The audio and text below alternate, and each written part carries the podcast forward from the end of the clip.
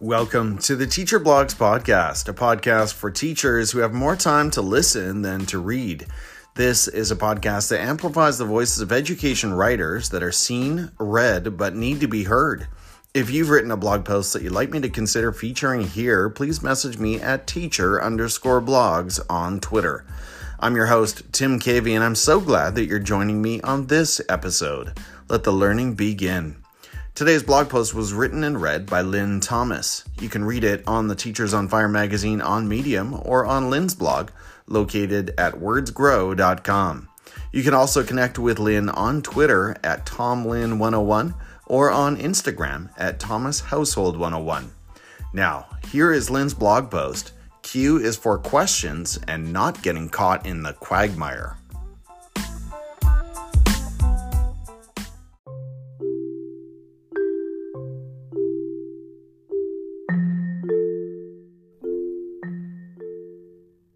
Q is for questions and not getting caught in the quagmire. A teacher's job is full of questions. That's what we do, really live in questions. Answering, asking, composing, rephrasing, all those questions fill our day. And then we ask some more questions. Questions that we hope will challenge our students, push them deeper, and foster critical thinking. We perfect our questioning skills to avoid trite answers and reveal the true extent of thinking, learning, and understanding of students. These queries help us reframe and reflect to improve our teaching and increase understanding. We learn how and when questions are most effective to improve the learning process. Pooja Agarwal's uh, book, Powerful Teaching, reveals the neuroscience involved in how we learn best and when in the learning process questioning is most effective. She outlines the importance of retrieval practice, pulling information out of students' heads, and demonstrates how it boosts student knowledge and higher order thinking. How is retrieval practice done?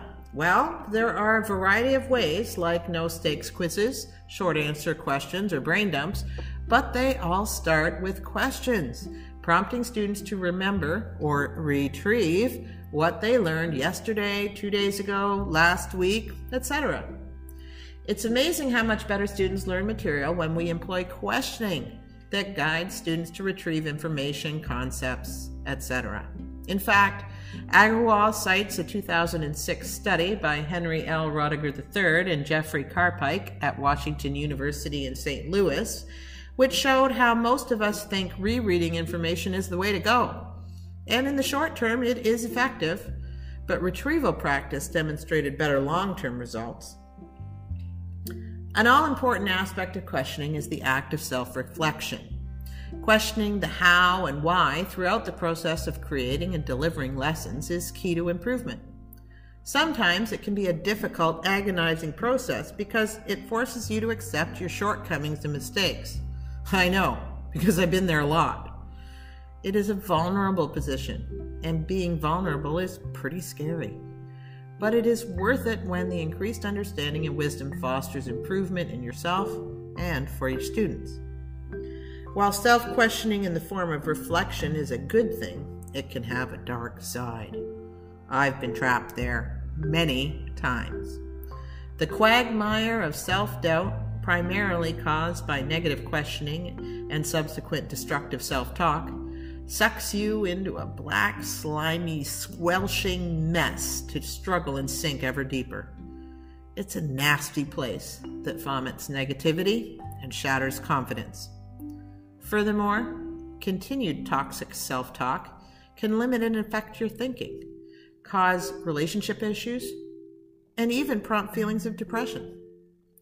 Elizabeth Scott, in her article, How to Reduce Negative Self Talk for a Better Life, says that negative self talk is any inner dialogue you have with yourself, and that it can follow the path of typical cognitive distortions, catastrophizing, blaming, and the like.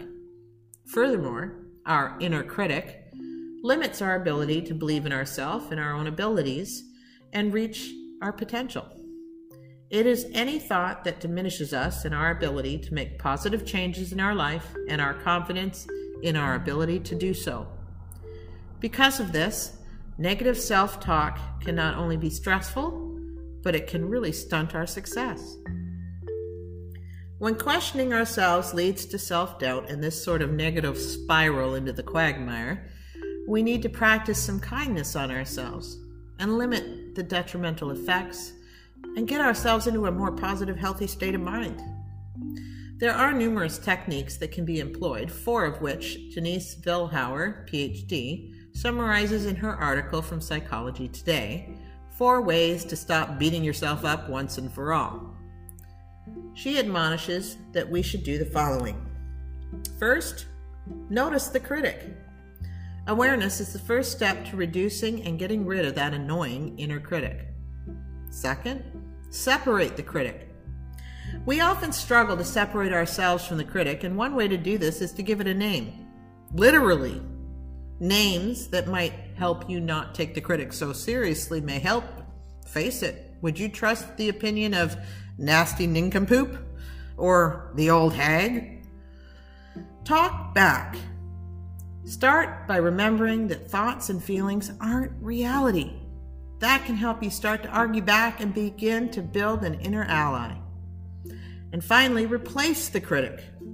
By talking back and building that inner ally, we can begin to replace the critic and eventually get him fired.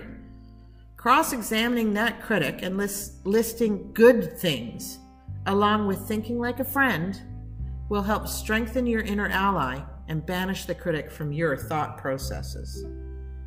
References are available on my blog.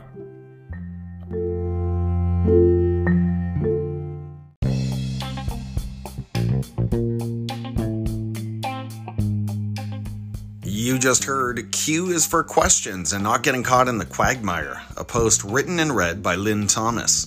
You'll find this article on Lynn's blog, located at wordsgrow.com, and on the Teachers on Fire magazine on medium.com. If you're listening to this podcast on a mobile app, you'll find a direct link to her blog post in the show notes. You can also connect with Lynn on Twitter at TomLynn101 or on Instagram at ThomasHousehold101. If you enjoyed the content you heard in this episode, please subscribe to the podcast and follow me on Twitter at teacher underscore blogs. This podcast is created entirely using phones and the Anchor app, which is free, proving that you too can start podcasting today with no money in and no special equipment needed. If you have any questions about how to get started, feel free to pass them along and I'll do my best to help. I'm your host, Tim Cavey, thanking you for joining me today and hoping you'll be back for more right here on the Teacher Blogs podcast. Take care and stay safe.